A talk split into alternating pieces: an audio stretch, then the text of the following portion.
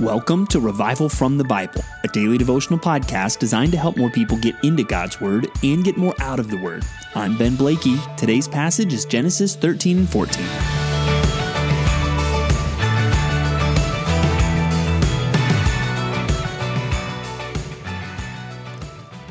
If you knew that you were going to receive an inheritance of $10 million, do you think that would affect your life now?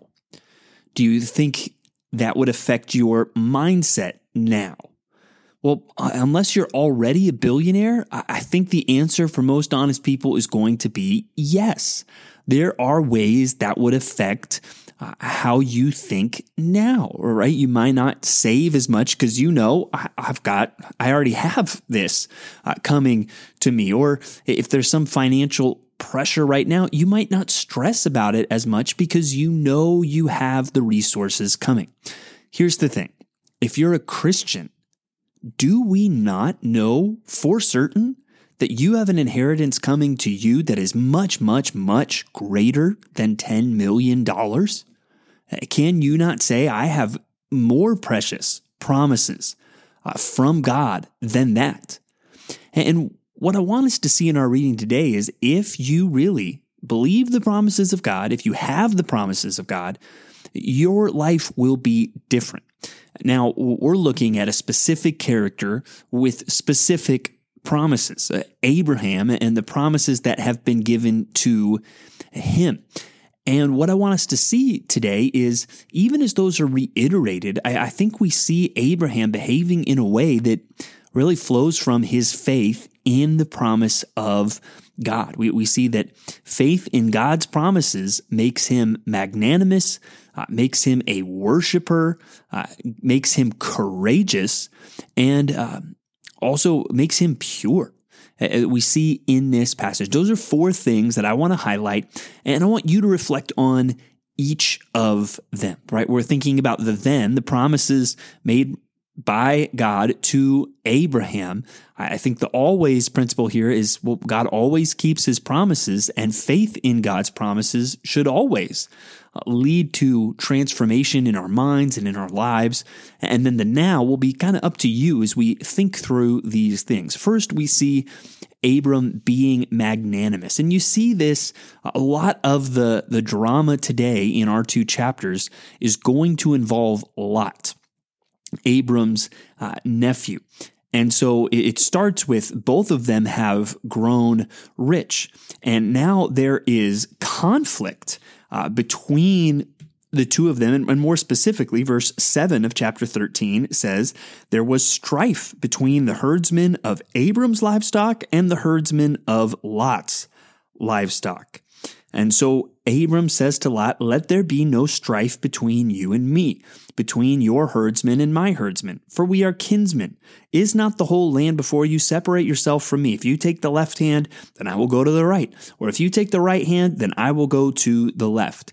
And I do think there's a part of this story that shows Abram gave Lot the first pick. There is conflict and Abram moves to resolve the conflict by being magnanimous or generous. And I think that is a good principle for us to consider as we read this passage.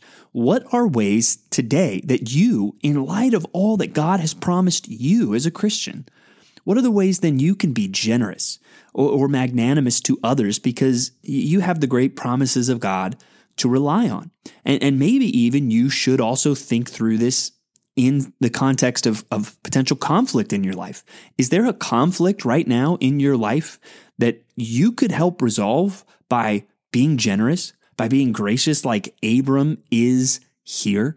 Um, again, that might not always resolve everything. We think of Romans as far as it depends on you, be at peace with all people. You, you, can't resolve all things necessarily all the time with everyone. But here we see a conflict resolved in large part due to Abram stepping up to resolve it and, and doing so really at his own expense.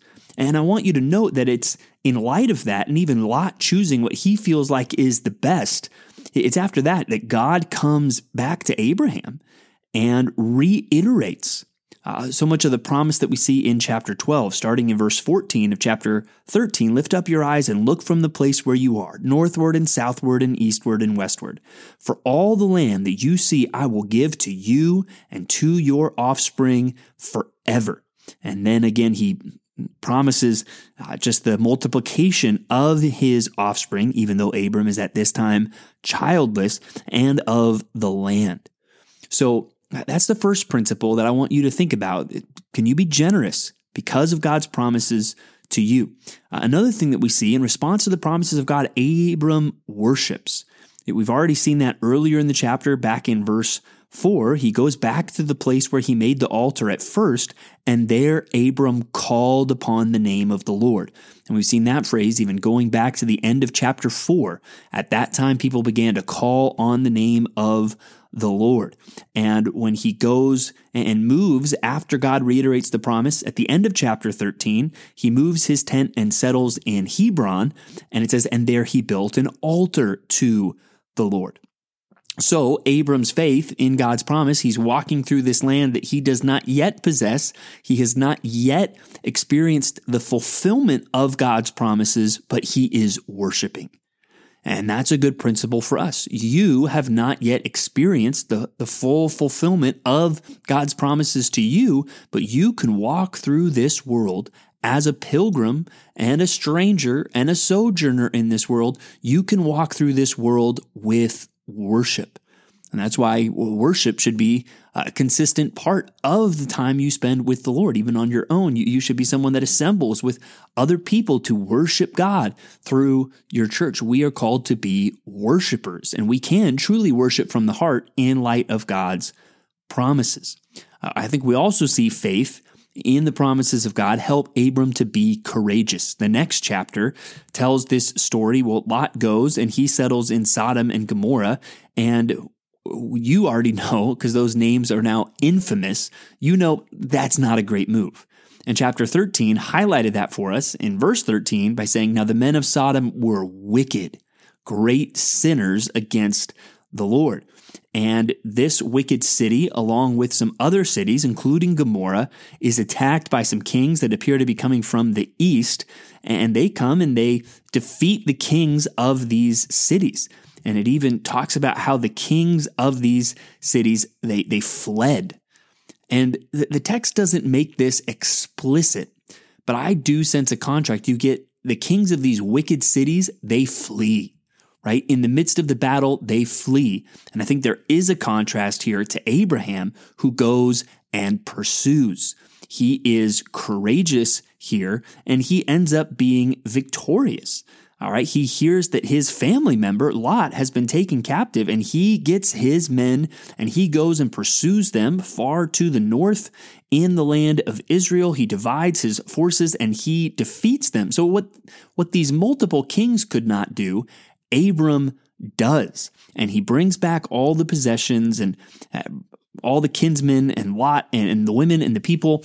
He brings them all back. And I think he does show courage here. Now, a, a lot of teaching today, I think, kind of devolves rather quickly into, hey, let's look at some story in the Bible. And now, hey, you go name it and claim it. You be bold and courageous. And that's really, uh, you know, left up to whatever you want it to mean. You know, it kind of becomes a, a, Christianized, you can do whatever you set your mind to if you claim it by faith. And that's not what I want you to do in response to this passage. Uh, but I do think there's a valid application for you to be courageous. And that's where, again, well, based on what? And I would say based on the word of God. That's what we see. Faith comes from hearing, and hearing comes from the word of God. And Abraham, uh, he's trusting in the promises of God throughout Genesis. So, no courage in the Christian life shouldn't just be based on whatever your dream is or whatever your desire is. It should be based on, well, God's instruction, God's word, God's command, God's promises. And maybe there's a way in your fight against sin that you need to be strong and courageous. Maybe there's a ministry situation where you need to be strong and, and courageous. I, I would encourage you first and foremost to think of those situations and the promises of God that apply to those situations and to be courageous in response to the inheritance that you know you will receive from the Lord. Now, there's a very interesting part in this passage that shows another contrast. Uh, the king of Sodom comes out to meet Abram, uh, but so also does this figure Melchizedek. Now, Melchizedek will uh, come in prominently later in the Bible. Um, we'll see it mentioned in the Psalms, but also expounded more on in the Hebrews. And there's some questions, I think is a valid question to ask, uh, that some even might suggest Melchizedek is a pre incarnate appearance of Christ. I don't think that that's the right answer.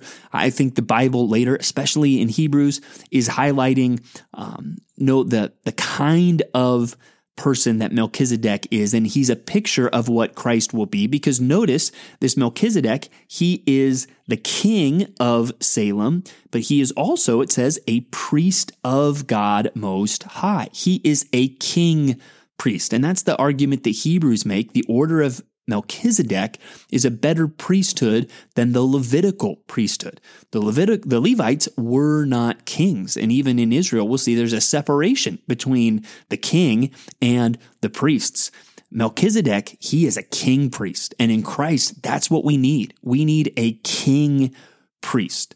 Uh, but in this moment in Genesis, we see uh, Abram rejects the offer of generosity from the king of Sodom, but he gives to Melchizedek, the king of Salem. And I think that this shows an aspect of purity. Abram does not want to be mixed up at all with the king of Sodom. And uh, in verse 22 of chapter 14, you see that Abram says to the king of Sodom, I had lifted my hand to the Lord, God Most High, possessor of heaven and earth, that I should not take a thread or a sandal strap or anything that is yours, lest you should say, I have made Abram rich. I will take nothing but what the young men have eaten and the share of the men who are with me, right? He's being generous to the people that went with him, but he's saying, I'm taking nothing from the king of Salem. And part of that clearly is he doesn't want or from the king of Sodom. He doesn't want the king of Sodom having any glory over Abraham. And based on the context, I feel like part of that also may have to do with the fact of I don't want to be associated with this wicked king and these wicked people. He is living in the land in, in a pure way, not defiling himself with the things of the world. And that's another application for us. You are living in the midst of the world. Well, what are the ways you need to not compromise? Or maybe what are the connections even you need to break off um, because they are not helping you? They're dragging you into sin. And we're going to see uh, Lot's choice of a place to live does not end up going well to him. His association with the wickedness of the world, even though it, it doesn't seem that that Lot totally gets lost in all of that, it still clearly has a negative effect on him and on his family and on his descendants. So there's a warning to be had there. Uh, we see great lessons about faith in the promises of God. Now, you're not Abraham. Uh, and there's some specific things, right? You shouldn't be expecting to have a, a son of the promise like Isaac, uh, but you have promises from God in the gospel. And I want you to consider how faith in those promises should change your mindset and affect your life today. And to do so in these categories, thinking about being uh, magnanimous, being a worshiper, being courageous, and being pure in an impure world. Thanks for digging into God's Word with me today on Revival from the Bible. For more resources, check out revivalfromthebible.com. To learn more about Compass Bible Church Treasure Valley, go to compassbible.tv. The grace of our Lord Jesus Christ be with you.